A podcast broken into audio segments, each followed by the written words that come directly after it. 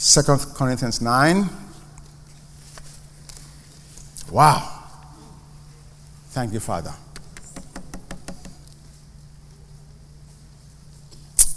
Beginning from verse 5. Second Corinthians 9, beginning from verse 5.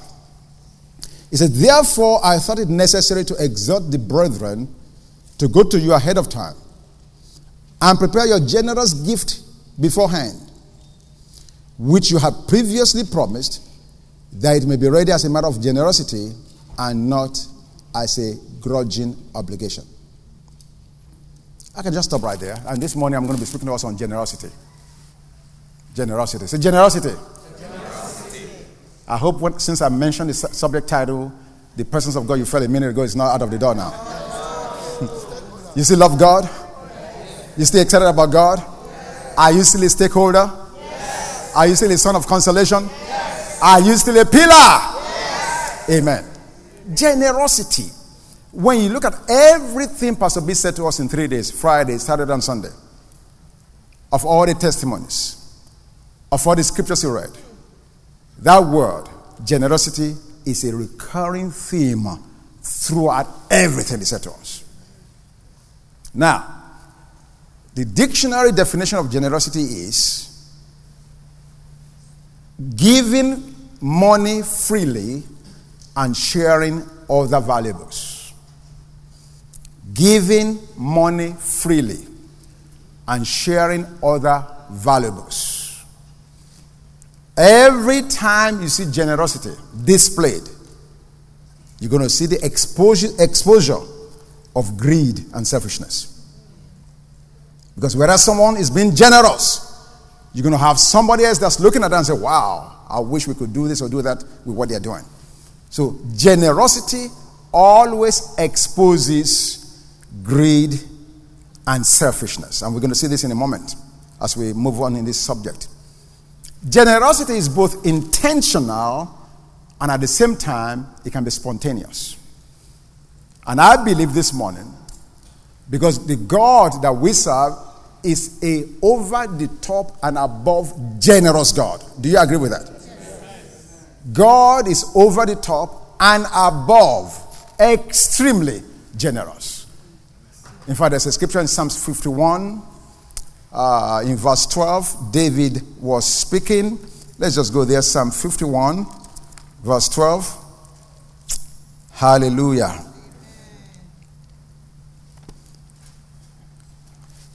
Psalm 51, verse 12. Restore to me the joy of my salvation and uphold me by your generous spirit. So, right there in the scripture, we see that God is extremely generous. And so, this morning, very quickly, I don't want to take a whole lot of your time. I just want to say a few things about generosity. Number one, that generosity is of the heart. It's of the heart. And on that, I can give you four things. Four things. Number one, generosity is of the heart. And on that, I'm going to give four things. The first one I want to say to you about generosity being of the heart is the issue of honor. Honor. Honor. Honor. In other words, will I honor God and place Him first in my life? Proverbs chapter 3, verse 9 say, Honor the Lord with all of your possessions and with the first fruit of your substance. So if if I am generous in the heart, the first thing that's going to strike me is the place and the honor that I need to have or place God in. In other words, what value do I place on my relationship with God? What value do I place on my relationship with God? It's easy to talk the talk and to just have a conversation, talk about how much we love God and how much God is this and that and that and that and that and that. But you know where the rubber meets the road? Our pocketbooks. I can look at my checkbook, your checkbook, and immediately tell you who you honor. Whether it's Macy's, American Express, MasterCard, or if it's God. Because your checkbook tells detail all the time. So God wants us to know what, how, what kind of honor, where do you place Him? Secondly, in generosity of the heart is the issue of faith. Oh, no, no, no, no. Don't let me rush away from there first. You know, Eli comes to mind in 1 Samuel chapter 2, in verse 29 and 30. Let's go there.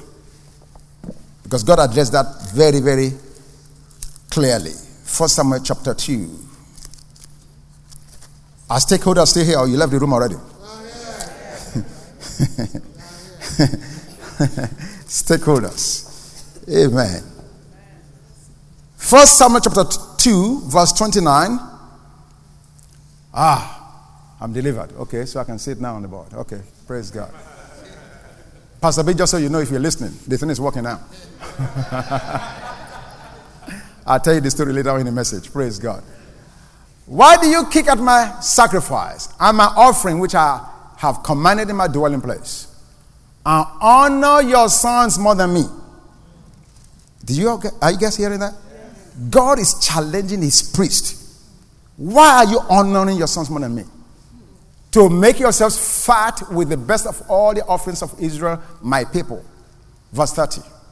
Therefore, the Lord God of Israel says, I said indeed that your house and the house of your father will walk before me forever. But now, the Lord says, far be it from me. Now, this is the key. This is where you and I should be concerned about. For those who honor me, I will honor. And those who despise me shall be lightly esteemed. So, as you and I purpose and do honor God, you have a promise from God that He will honor you back. Amen? Amen? Amen. Good. Now, the, the next issue I want to talk about here is the issue of faith. Faith. As regards to generosity of, generosity of the heart. In other words, faith is dealing with the question do I trust God to provide for me? Do I really trust God to provide for me? Do I trust Him, that is God, to live up to who He is as Jehovah Jireh? Do I really believe that? Is it just a cliche? Do I just hear these things and say, oh, God is a provider? Do I really put myself in a position to experience what God can do? Abraham in Genesis 22, verse 2, the Bible said he gave freely his only son. His only son. He was willing to place him on the altar. Why? Because he trusted that God was able to bring him back to life. And for you and I, every time we participate with God in giving or any other thing God wants us to do, you need to understand that the seed you released is not gone forever. You're going to see that seed again. That seed is gone on an errand to be multiplied and then return back to you. You have to see the way Abraham saw it. And then, of course, we have also in Genesis chapter 4, I mean, Genesis, yeah, Genesis chapter 4, verse 4. Abel, we are told, he offered his firstborn animal. Again, the same principle. Trusting God that if I gave this one to God, God is able to multiply it and bring it back to me much more than I can ever imagine. So you have the issue of honor, you have the issue of faith, and number three, you have the issue of gratitude. Gratitude. All of this talks to us about the generosity that is of the heart. Abraham in Genesis 14, verse 18, gave tithe to Melchizedek, not because Melchizedek demanded it. Neither did he give it because he wanted something from Melchizedek. But this man had just gone to a battle that he could have potentially been slaughtered in. He came from a battle victorious and out of a heart of gratitude for what God had done he moved and offered a tithe of all to Melchizedek. Amen? And then we see again in life of, life of Mary in John chapter 12. Mary, the uh, sister of Lazarus.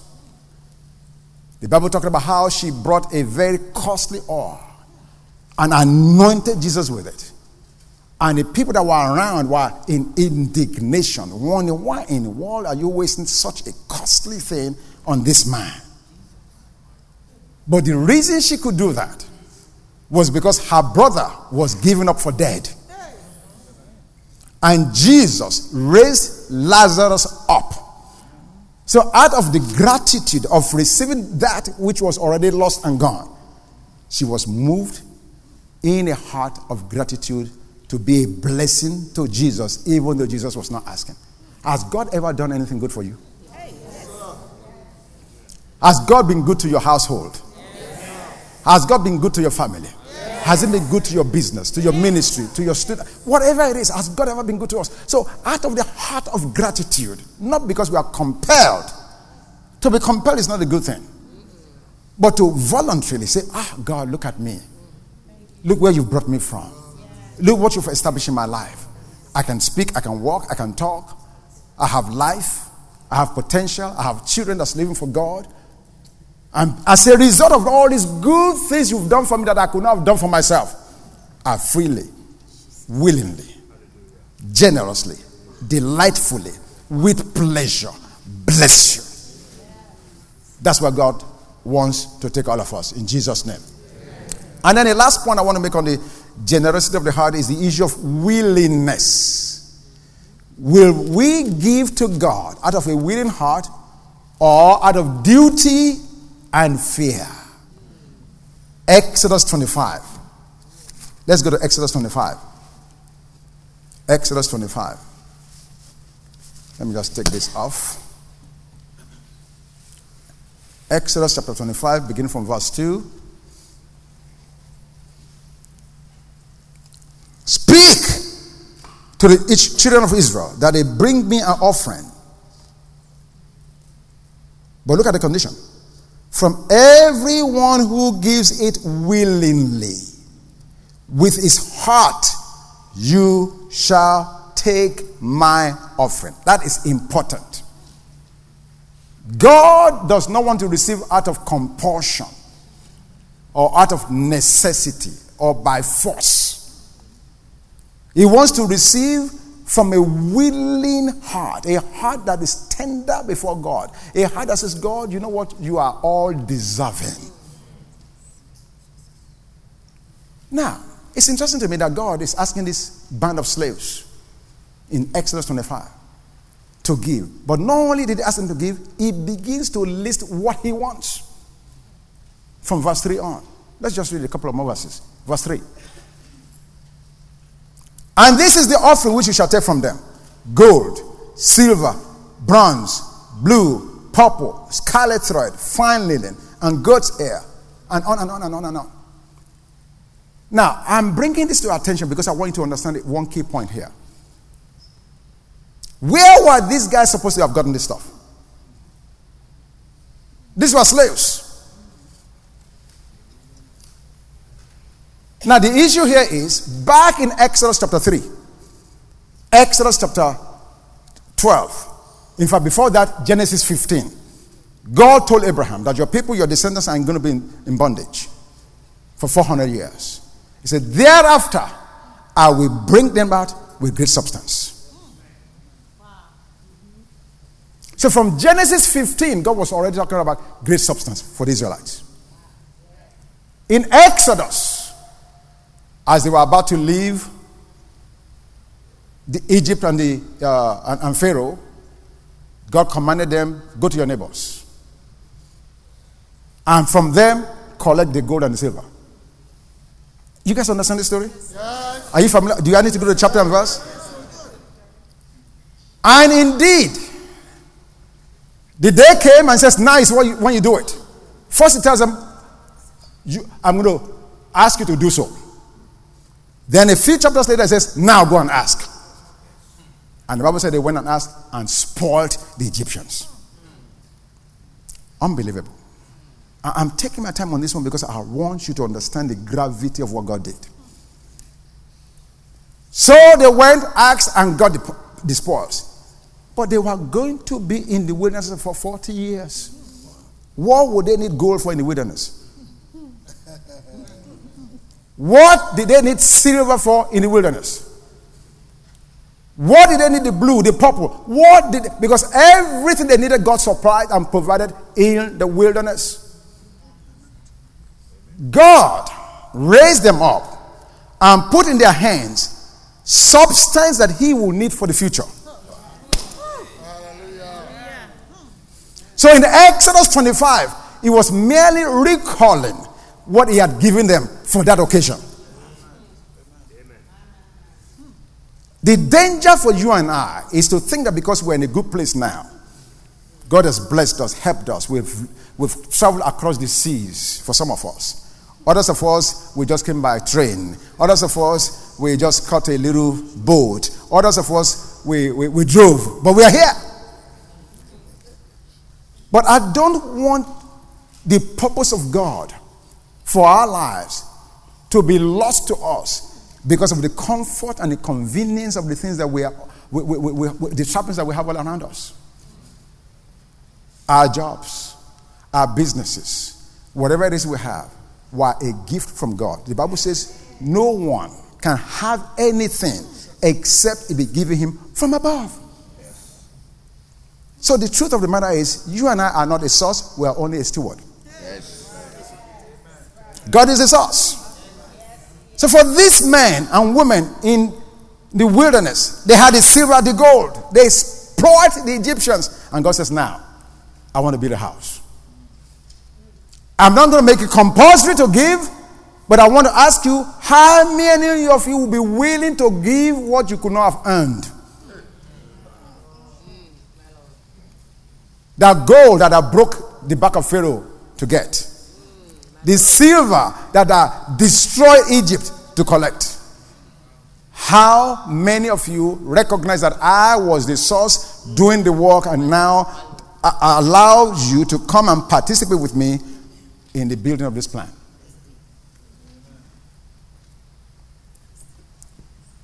God asked for the offering on his own.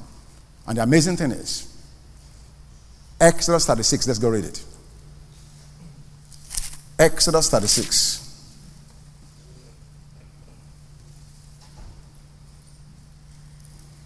Exodus 36, verse 4. Hallelujah. Exodus 36, verse 4. Then all the craftsmen who were doing all the work of the sanctuary came, each from the work he was doing.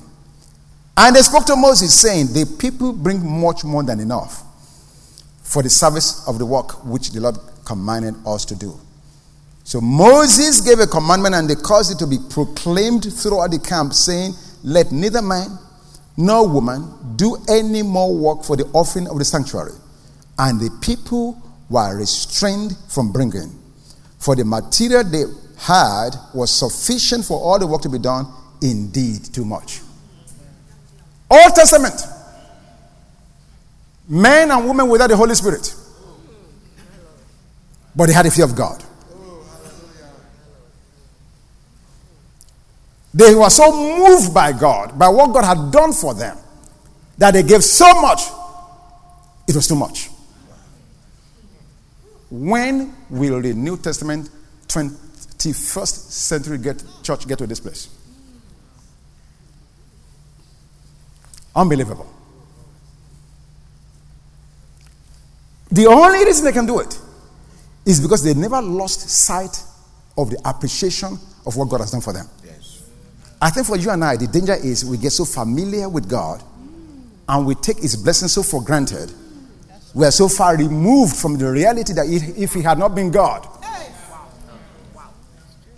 if it had not been God, uh, let me just talk about myself. I can tell you this morning, without a shadow of doubt, that if I, it had not been God, I'd be probably in somebody's prison. It's true. Or in the grave. Because all of my friends that I ran with prior to being born again, they are either dead or in prison. My wife is here, she can tell. I can start naming them one by one. One by one. Dead. And I'm not talking about just they just died last week. No, they died 10, 15, 20 years ago. All of them. So I know exactly the career path that the devil had for me. But God. But God. I, see, I don't know your story. And that's why for me, when it comes to God and being generous for God, I have no problem. Because I know exactly where the devil had me going. But God. I mean, when, when I think of those names, I, I just, I just, God, I mean, wow. I remember the parties, what we wore, where we did, where we were. Amen. All of them dead. And the one that did not die, spending time in the slammer. So when you understand what God has done for you, and, and I think it's good every now and then, don't just reflect. Life BC and life after. And you have to say, you know what? The life after is much better. Amen. Amen. It's much, much, much, much better. It's much better. Okay, so number one, we talk about generosity of the heart, and then secondly, now let me flow into generosity that is extravagant. John chapter 12. Generosity is extravagant. And the word extravagant describes that which exceeds bounds of reason, that which goes beyond what is deserved. It exceeds the bounds of reason and it goes beyond what is deserved. John chapter 12. Let me start reading from uh, verse 2. There they made him a supper, and Martha served. But Lazarus was one of those who sat at the table with him. Then Mary took a pound of very costly oil of spikenard, anointed the feet of Jesus, and wiped his feet with her hair. And the house was filled with the fragrance of the oil. But one of his disciples, Judas Iscariot, Simon's son, who would betray him, said, Why was this fragrant oil not sold for 300 denarii? And give unto the poor. You see, I just told you earlier that generosity will expose greed and selfishness. That just happened. Mary anointed Jesus with a very expensive, very costly oil. And Judas, all he could say was, Whoa, why should Master Jesus be wearing a designer? He should just go and buy some cheap stuff somewhere. Why? We could have sold this wonderful stuff and used it to take care of the poor. And the Bible made sure we know that he was not even thinking about the poor. This guy was a thief, selfish. He was thinking of selling the stuff, putting money in the purse so he has more to steal. More to steal. But it's important for us to see here that this Mary as a result of the gratitude from what had happened to her brother, did not just give Jesus anything, but something very costly. That in that day's money, the Bible said Judas at least thought it could have be worth 300 denarii, which in today's wages or in that time's wages was a year's wages. Think about that. Think about that. One year's wage, one gift. Now, the thing about a gift like this was we are told in the scripture in verse 3 the house was filled with the fragrance of the oil. Generosity fills the room, the place, the circumstance, the situation with sweet fragrance. In other words, where generosity is at work, it is noticeable. Let me give an example. One you can you will see readily. Sunday, Pastor B was preaching, right? And he charged us that his neck was breaking from turning back and forth to look at the screen. You all remember that? Yes. Come on, guys. Yes. Was there a party last night, Mr. Bisola? No.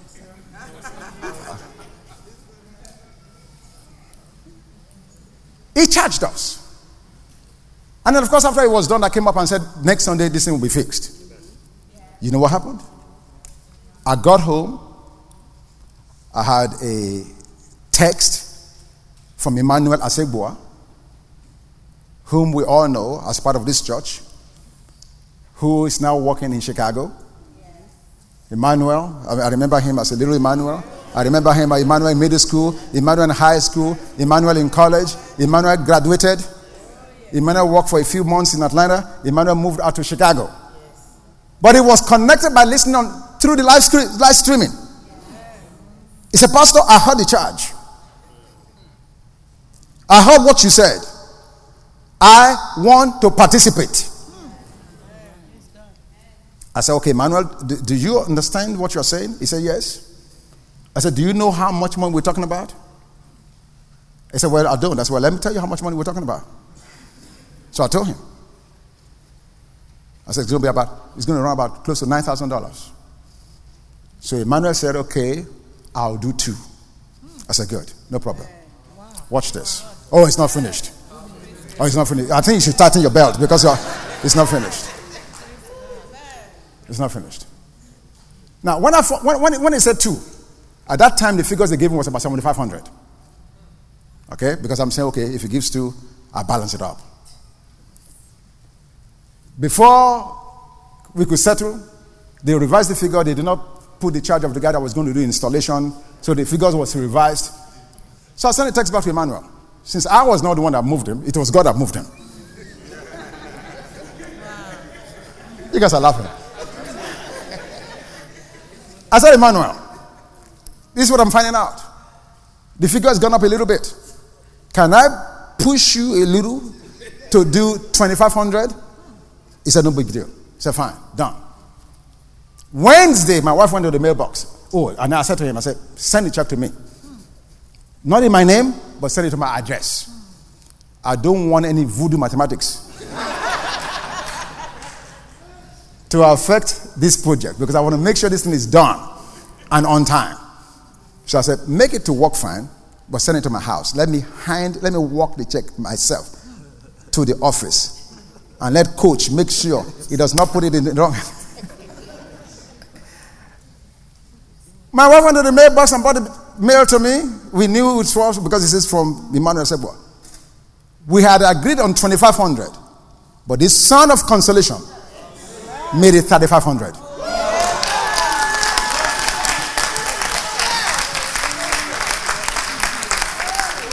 And now the fragrance has filled the room because you can see right now that the thing is done.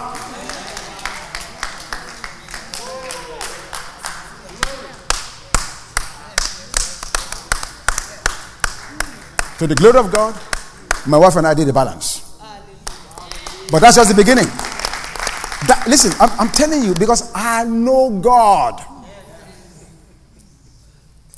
No one who has partnered with God will in any way lose their reward. It is absolutely, and, and, and, that is just the beginning. We're going to do more than that. Because that's exactly what David did in the scriptures. If he worked for David and God empowered him to do so, then God is obligated to do the same for me. It's no respect of person, it's only a respect of faith. So the fragrance of generosity is felt when generosity is in action. David is another example who was extravagantly generous. Let's go to First Chronicles chapter 29. now, I did not prepare Emmanuel that I'll mention his name in the service. It, it, shocked me because I mean, this live, I mean, this virtual audience, you don't even know you're talking to people that are not here. For me to just get a phone call or a text to say, you know, I heard it, I'm, I'm on it. Whoa. As if to the rest of you in the virtual audience out there. May the Lord of Emmanuel speak to you as well. oh my God. And those of you that are sitting here live and direct, I pray that what God is doing through people like you will continue in Jesus' name. Amen. First Chronicles 29. oh boy. First Chronicles 29. It's important we read this because of what I'm going to say to you later on. In verse 2, David says, Now for the house of my God I have prepared with all my might. Come on, do you, do you sense the passion here? I have prepared with all my might. This is not just grudgingly writing out a check. Ah, let me just write this check so this pastor stop talking about money. Preach, pastor. I'm tired of them in this church. All, all they talk, talk, need, need, need. Just Greg, just, just sign a check and, and give it to them. Let them shut up. Look at what David says. I have prepared with all my might, passion, passionate, generous, extravagant giving.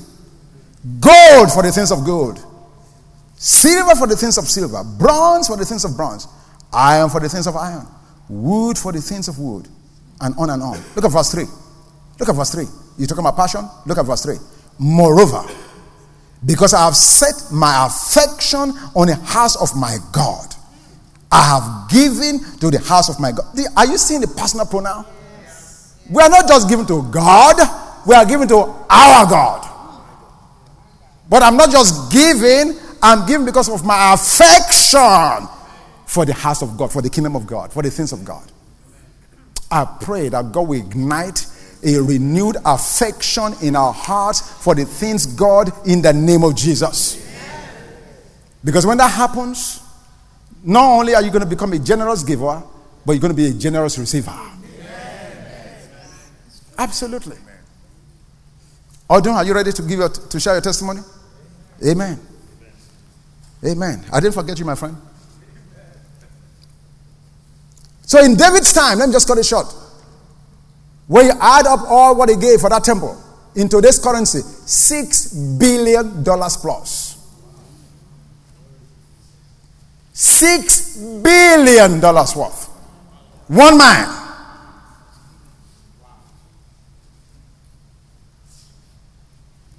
Unbelievable. So when the Bible talks about how David is a man after his own heart, do you know what he's talking about. He doesn't talk the talk, he walked the walk. Time will not permit me to go through all of them. Let me just jump to the widows. Because I don't want you to think that generous giving is only when you give over and above in cash. That is definitely an aspect of it. But when you don't have, and you give all that you have, God counts it as being what? Generous. Let's look at the widow's mite in Matthew chapter 12. Matthew chapter 12, in verse 47.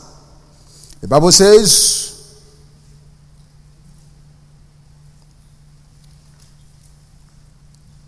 wrong scripture. Wow. I wrote it down wrong. Hold on one second. Pardon me? Mark chapter 12.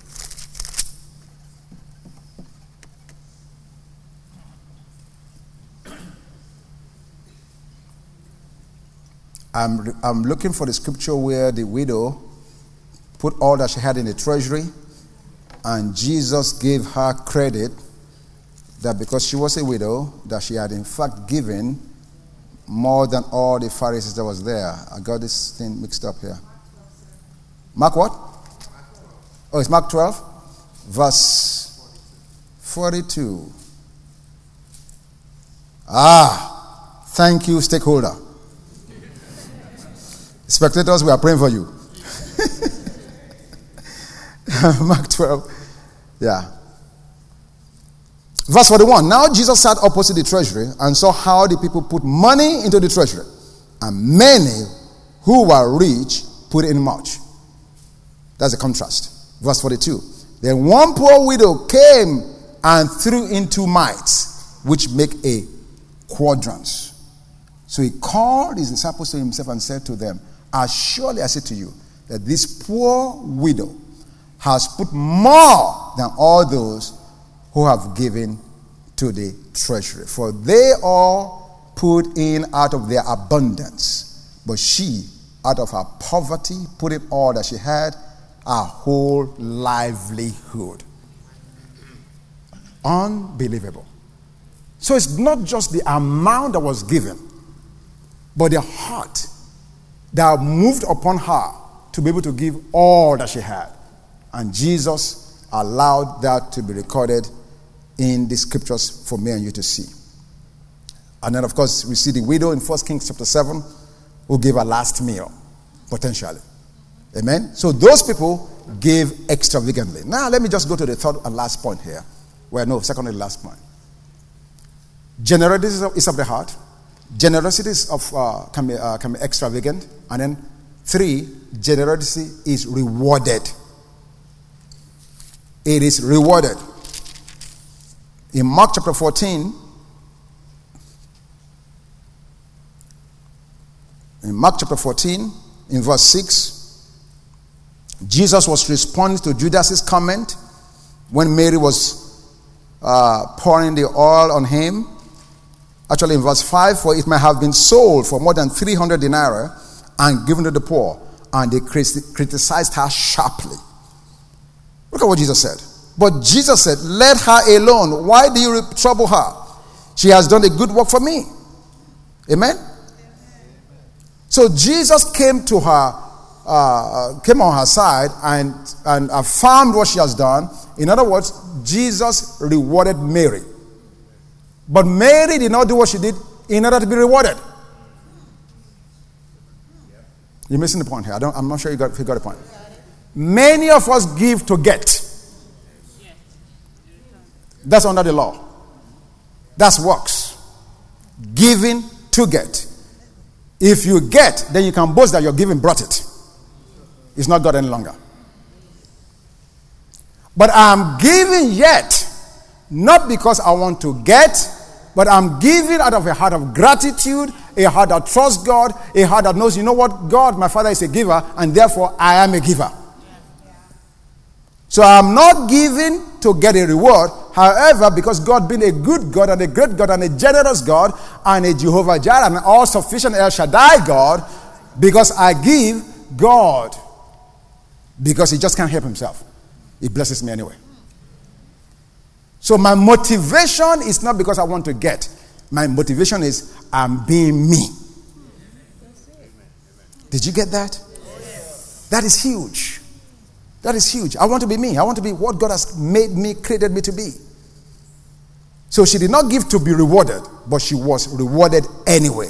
Secondly, Isaiah chapter 32. Isaiah chapter 32.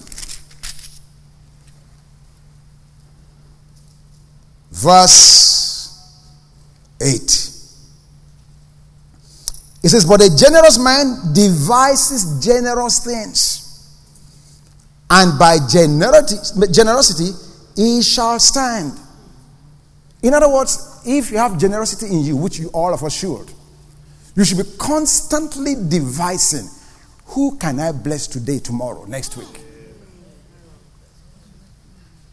I'm not joking. These thoughts dwell me all day long. All day long. Who can I do this for? How can I do X for that person? That should, that should be who you are. You should be like that. Life is not just about you. I'm sorry, you are a great looking person, but it's not about you. It's not about you. And whenever God enables me to be a blessing to someone, I'm, I'm intoxicated with joy. With joy. Just, just, just to be able to share and to be able to enjoy God's goodness together. I mean, you don't want to be blessed by God and you're on one isolated island by yourself in the South Pacific. Nobody else can see you. Nobody knows. You're just there by yourself. You're enjoying the beach. The beach is all mine you are a fool. Because God lives and functions in community. Yes. That's why there's a Father, the Son, and the Holy Spirit. I don't want to experience anything that I can't take somebody on the journey with me. No, it's not fun. The fun part is, oh, Greg, did you see? Remember what we did? How we did it? Man, don't you enjoy that? Can we do it again? Yes. That's the fun. Do it again. Amen. So, generosity. A generous mind devises generous things. I'm hoping that right now, as I'm speaking to you, you're already devising generous things. Generosity is rewarded. Yes, Israel, when they gave in Exodus 25, when they gave willingly to God in Exodus 25, what, what reward did they get? What they rewarded? Even if you don't know the answer, you can always tell that they, because God is who God is. Yes, you can almost guess and say, yes, they were rewarded. Yes. Even though you don't know exactly how it happened. But fortunately, the scripture tells us they gave gold, they gave silver, they gave bronze, they gave purple, they gave all those things. What did they get? Joshua chapter 14. I won't read it. They got cities. Cities. Houses they did not build. Oh my God. Houses they did not build. They were already built. Title deeds already there. God dispossessed all the inhabitants of the land and said, Now, God, this is yours. Now, Zebulun, this is yours. Uh, Ephraim, this is yours. Can anybody here beat God in giving? They gave gold. They got townships, cities that they still have till this day. Go to Israel. God is real, folks. And it's what is true. And it's what is everlasting. And he hates over his word to perform it. Yes. Another example. This one will rock your religious brain. Acts chapter 10. Acts chapter 10. I'm almost done. Acts chapter 10. Generosity is rewarded. Remember, we don't give just so we can be rewarded. We give because that's our nature, and God, because it's His nature, delights to prosper and to bless us. Acts chapter 10, in verse 2 talking about Cornelius here, a devout man and one who feared God with all his household. And we broke that down on Wednesday night. Who gives who give alms generously. How did they give against? Please say it with me. To the people. And pray to God always. So here we are introduced to Cornelius. And the key point in his profile was his generosity. Let's jump to verse 30 because I don't have time to read all of it. Acts 10, verse 30. So, as a result of this, God got hold of Peter, asked Peter to come preach to Cornelius. In verse 30, so Cornelius said, Four days ago, I was fasting until this hour. And at the ninth hour, I prayed in my house, and behold, a man stood before me in bright clothing and said, Cornelius, your prayer has been heard and your alms, or if you will, your generosity remembered in the sight of God. Woo! Send therefore to Joppa and call Simon here, whose surname is Peter, is lodging in the house of Simon, a tanner by the sea. When he comes, he will speak to you. So I sent to you immediately, and you have done well to come. Now, therefore, we are all present before God to hear all the things commanded you by God. Shall I read on? Verse 34 Then Peter opened his mouth and said, In truth, I perceive that God shows no partiality. But in every nation, whoever fears him and works righteousness is accepted by him. And let me just jump.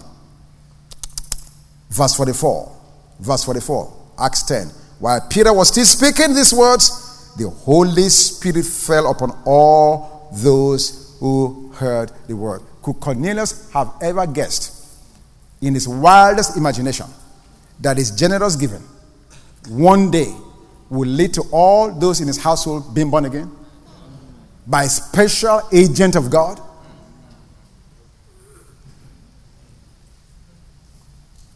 The seed you sow, you must understand, is going to speak for you in the future. Amen. It may be on your children, your husband, your wife, your sister, your brother. I am telling you, these things are not lost to God. Cornelius could not have imagined that this would have happened with him or to him. Let me give you one last example here before I move into some other things. Exodus 18. Exodus 18. Thank you, Jesus. Exodus 18. Ah. Actually, Exodus 17. Exodus 17, verse 8. Now Amalek came and fought with Israel in Rephidim. Exodus 17, verse 8. And Moses said to Joshua, Choose us some men and go out, fight with Amalek. Tomorrow I'll stand on the top of the hill with the rod of God in my hand. Pay attention. So Joshua did as Moses said to him and fought with Amalek. And Moses, Aaron, and Hur went up to the top of the hill. And so it was when Moses held up his hand that Israel prevailed. And when, when he let down his hand, Amalek prevailed. Now you say to me, what, what, what, what importance is this symbolism? How can you correlate the hand going up and down with victory? I don't know. But God does. God does. Okay? God does. And that's why it's important for us to follow the simple instructions God gave us. Now, verse 12. But Moses' hands became heavy, so they took a stone and put it under him. And he sat on it. And Aaron and Hur supported his hands, one on one side and the other on the other side. And his hands were steady until the going down of the sun. So Joshua defeated Amalek and his people with the edge of the sword. Now, what's the point I want to make to you here? This is huge. Aaron and Hur helped the man of God, kept his hands lifted up, supported his hands. And Joshua obeyed Moses and went to the battle. Say, Pastor, what's the big deal? This was Exodus 17. At this point, only Aaron had been called by God. But as a result of his investment and a stakeholder in the kingdom of God, by the time we get to Exodus 28, God has now called him and his sons. The seed you are called to make today is the insurance of your children and generations to come coming into a position of favor with God. Things you do, you just say, Whoa, what, what minute this? What, what good can come out of this? Really? About Hur? Because it was not just Aaron, it was Aaron and all. What did God do for him? As a result of him being a stakeholder, a vested person in the kingdom and in the set ministry. Go with me. Exodus 31. Exodus 31. This is important. You need to know your sacrifice, your labor, your giving, your sowing, your participating. Not only brings blessings to you, but potentially sets up generations after you for incredible favor of God.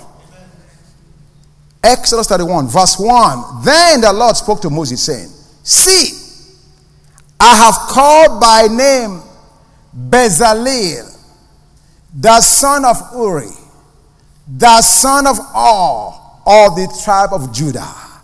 And I have filled him with the Spirit of God in wisdom, in understanding, in knowledge, and in all manner of workmanship to design artistic works, to work in gold, in silver, in bronze, in cotton jewels for setting, in carving wood, and to work in all manner of workmanship. The grandfather sowed the seed, and a blessing came upon the grandson, who became the chief architect of the tabernacle of Moses, the place of God's manifestation of his presence back in Israel. And notice the calling. It's not one of these parking lot prophets. No. God said, See, I've called him by name. Bezalel, the son of Uri, the son of Hur. God gave us details so we'll know. Go and check it. How did this boy qualify for this? What did he do? Nothing. But the seed of his grandfather was he speaking in heaven? And God says, I've got to pay this man back. I've got to do something for him. Because in a time when I needed him, he rose. Will you be a stakeholder today? Would you do and position yourself in a way and a place where not only God blesses you in your time, but the blessings of God continues to ring and reign over your children and children's children for generations to come. Now, let me spend the last part of this message now on talking about the goal and the challenge. The goal and the challenge. Last week, Pastor, B talked to us about it. He mentioned it. What we are simply trying to do is to bring repairs to this wonderful building that God blessed us with. Those of you that were not here in 2009, you, uh, you may have forgotten how we got here. We had nothing. All, all, all our money was on the field, investment in missions field. Heavy investment in missions field. We were not looking for a building. I wasn't. That's the truth. Where's Pastor Abike? Okay, good. He's here. Oh, I was not looking for a building. God just spoke one, one April morning. The bank, start looking for a building now. I called Pastor Abike. I said, this is what God is saying. Because prior to that time, I was totally, completely set in Tucker, Tucker, Georgia. Anything outside of Tucker, I don't want to hear about it. Abike began his work search. Within a week, I think, he brought information about this building. We came and talked to them, and the numbers were way above our pay grade. Far above. Not principalities, but above our pay grade. but because God spoke, in spite of the fact that the numbers were not there, because God spoke, I called the then leadership. I said, I am not the one looking for a. I'm not looking for one. That's the truth. I'm not looking for a building, but this is what God is saying. And I remember very clearly. Because in three months it will happen. Abike, do you remember? Sam, show me where you. Do you remember? And I said to them, let's go make it happen. Because if God is with us, it's more than them that are against us. First, we saw a very easy way out and said, well, let's just list it with option. The guy said, absolutely not. We won't even think about that. They told us that. I'll never forget this. I was in South Africa doing ministry, uh, Cape Town. And I think I got a phone call from Abike. They had relented on their position. Where we worked out a, a situation whereby we, we, they allow us to move into the building in August, but we close and pay for it in December. Is that correct? I said, if, if they're saying that, go for it. And that's how we got here. If we took all of us together at that time and put all of our assets together, I don't think we could have bought a, a, a we couldn't have bought a TV when we started. But God stirred up the hearts of people and the gifts started coming in from the inside Amen. and the outside. Amen. I will never forget this. I will never forget this. I'm sitting in the parking lot at World Changers. And I got a phone call from Melvin Womack. He said, Pastor, are you still trying to get that building? I said, Yes. He said, How much money do you like at this point? Because uh, by then we are, we are tallying all the, all the numbers together. I had the numbers in my head because, and I said, We, we still have about $12,000 off. He said, I'm sending a check today. Just like that. Just like that. And before we wrote, we danced to the closing place and we danced out. Amen. and we've been here ever since. Amen. Amen. Amen. Those things have been high and low and all of that. I don't know how God does it, but I'm, all, I'm only here to tell you that God is absolutely, completely over and above faithful.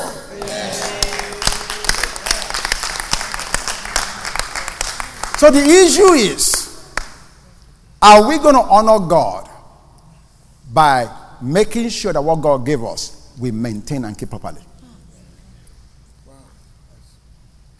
They give me a list, a very long list. Very long list. Broken down into facilities, media department, children's ministry, worship and arts, administration, and security. And as of today, the number is 287,399.64. That is bread for God. I don't have any faith speakers here.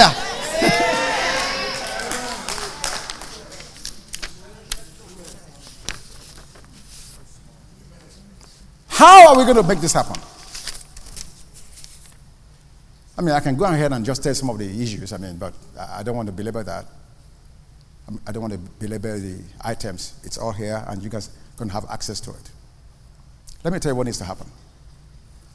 A few years back, I don't know how long ago now, maybe five or six years, many of us in this room were familiar with the issue of Ni Tete and Christiana Tete, Basoni, yes. our own dear beloved son and daughter. When Pastor Ni, uh, when Christy uh, had that lapse and the state basically took over the child, Jochebed, we were in this building as we all travailed and prayed and believed God. And the legal fees that Nee was facing, staggering number, close to $100,000. Oh, yes. When you get in the hands of the law, it can, it can be like that. And we are looking at a good lawyer or Christy basically being in the Islam for God knows how long. I remember one day at home, my phone rang. Nee was running back and forth trying to get money to take care of this problem. And he called my house. He said, Pastor, the lawyer says today, I've got to give $10,000. Otherwise, they may not be able to go to court with Christy at the next hearing. And we knew what that consequence meant. I'm hearing the voice of my son over the phone in pain and has a need. Yes. Now, the issue was not, am I delighted to meet the need? Or can I meet the need? The issue was, if I don't move, the case may get away from us. So I said to her, I said, Nee, kind of done. And I put the money out there before I ever talked to my wife about it. Because the urgency of the matter demanded urgent response. Now, of course, I told her immediately after when I saw her. But at the point Nee was talking to me, I couldn't say, wait, let me pray about it, let me talk to you next week. The woman will be in jail. It's over. There's a window. And if we don't move in that window, we miss the move of God. Now, why am I telling you this? I'm telling you that to tell you how urgent this is. As that was urgent, so is this. So, this is what I want us to do. Pastor Bakari has given us a wonderful foundational teaching. I don't need to teach you any longer. You know the word. And if you missed any of the meetings, it's free on the app. Get it. But for me, as a father in the house, the father outside of house spoken to us, Pastor Bakari. The father in the house now, I want to guide you now on how together God can use us to meet this need. As a stakeholder, as a son of consolation, as a pillar in the house, I want you to ask three questions. Seriously. Number one, ask God, what should your part be? I don't want you to do this just out of the flesh. Please don't do this. Don't just, don't just carelessly just come up with a figure. Don't, don't do that. I implore you. I plead with you. I beg you. I appeal to you. Let God be the one that directs your next steps. Ask God, Father, you've placed me in this body. What should my part be going forward in what we need to do? That's number one. Number two, for those of us who have given already, ask God if you have done all that God desires.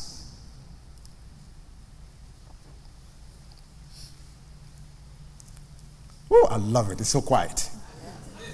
You can slice the silence Ask God. If you say, Well, Pastor, I gave last week. Yeah, I know you did. I did too. I did last week. But I know, I know that God has spoken since then. Ask God, have you done all that He desires? It's not just me now, it's not Pastor Bank, it's God. God, your Father, the one you say you honor, the one you fear, the one you love. Ask Him if you've done all that He desires. And then, Mr. Revelation, please come.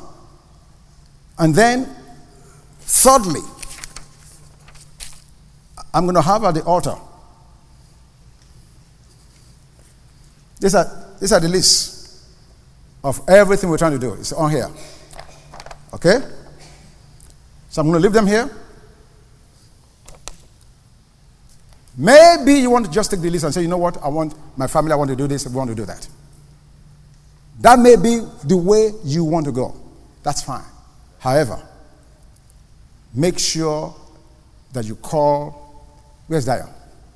Right there in the booth. Call him and talk to him. Because they may have specifications, they may have certain uh, things they're looking for. Don't call me, please, because I'm, I'm just an errand boy. These are the Zacchaeus. Okay?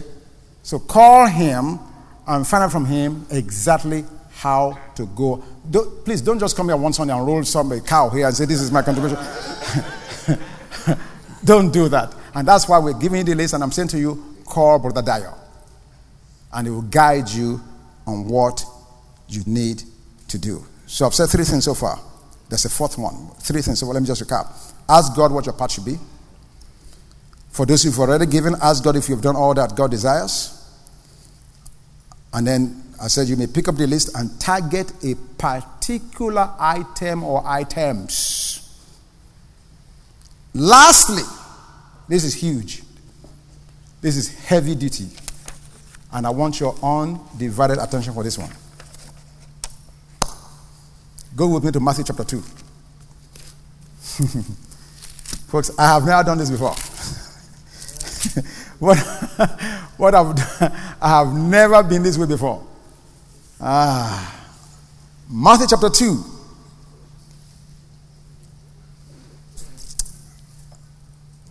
Verse 11.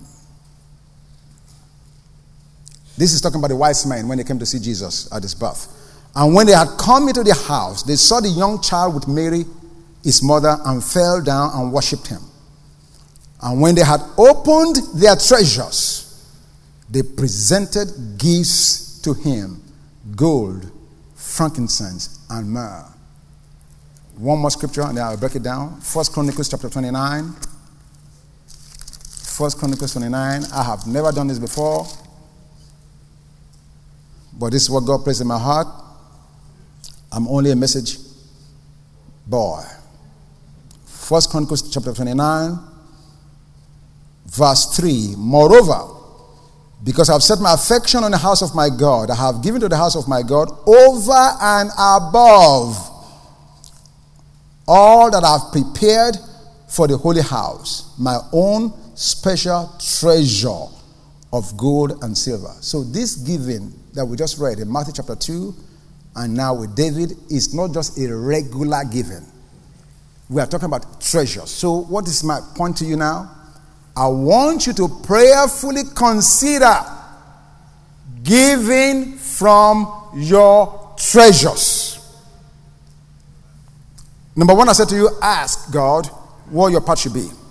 Number two, I said for you to, those of you that have given already, to ask God if you've done all that He desires.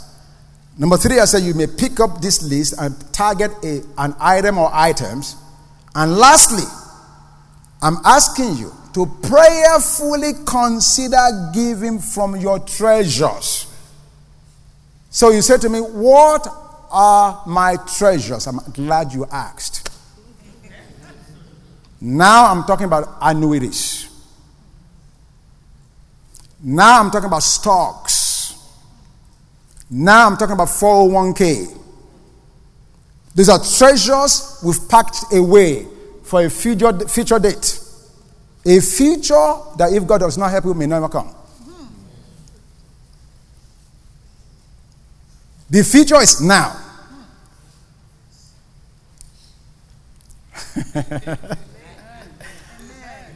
I told you I've never been here before. But I believe by the Spirit of God, this is what God is saying to me. If we are going to do what God wants us to do, it's not going to be from the leftovers of our checkbook. It's not going to happen like that. But I can assure you that as many of us who are able and honor and obey God, God is going to answer for you. Amen. Because I didn't, I didn't come up with this. How long have I been in this church? Since 1994. I'm sorry. I have never said anything like this before. Ever. Yes. Even when we were going to buy the building, we didn't go here. Hmm. Now, but this is what needs to happen. Husbands or wives, don't do this apart from the con- consent of your spouse. Let me say that one more time. Don't go into your annuities, your stocks, or 401k without the express knowledge and consent of your spouse. We are not trying to build a house of God and destroy your house. No. God is not in that. That's why I'm asking you to pray over these four points. I don't want you to give out of emotion. I don't want you to give it because, oh, no, no, no, no. Ask God, what is my part? And so last week I gave, God, is, have I given all you desire for me to do? And then you have the list in your hand and say, okay, maybe we can do this, we can do that. But more importantly, giving out of our treasures. Giving out of our treasures. I have to do that with this giving out. Because my goal is that in the next two Sundays, what you have here is what you're going to have up here.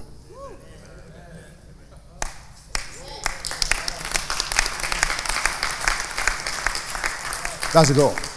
In fact, for that goal, I'm looking for people to, to do that today because, because these things, okay, we're going to need two of them for here one to the left and one to the right. And with that, we will see everything. We will never, ever have to dim the light to watch a video.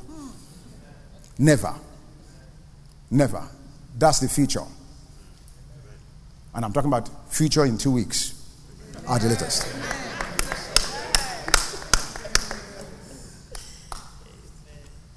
We can get two of those.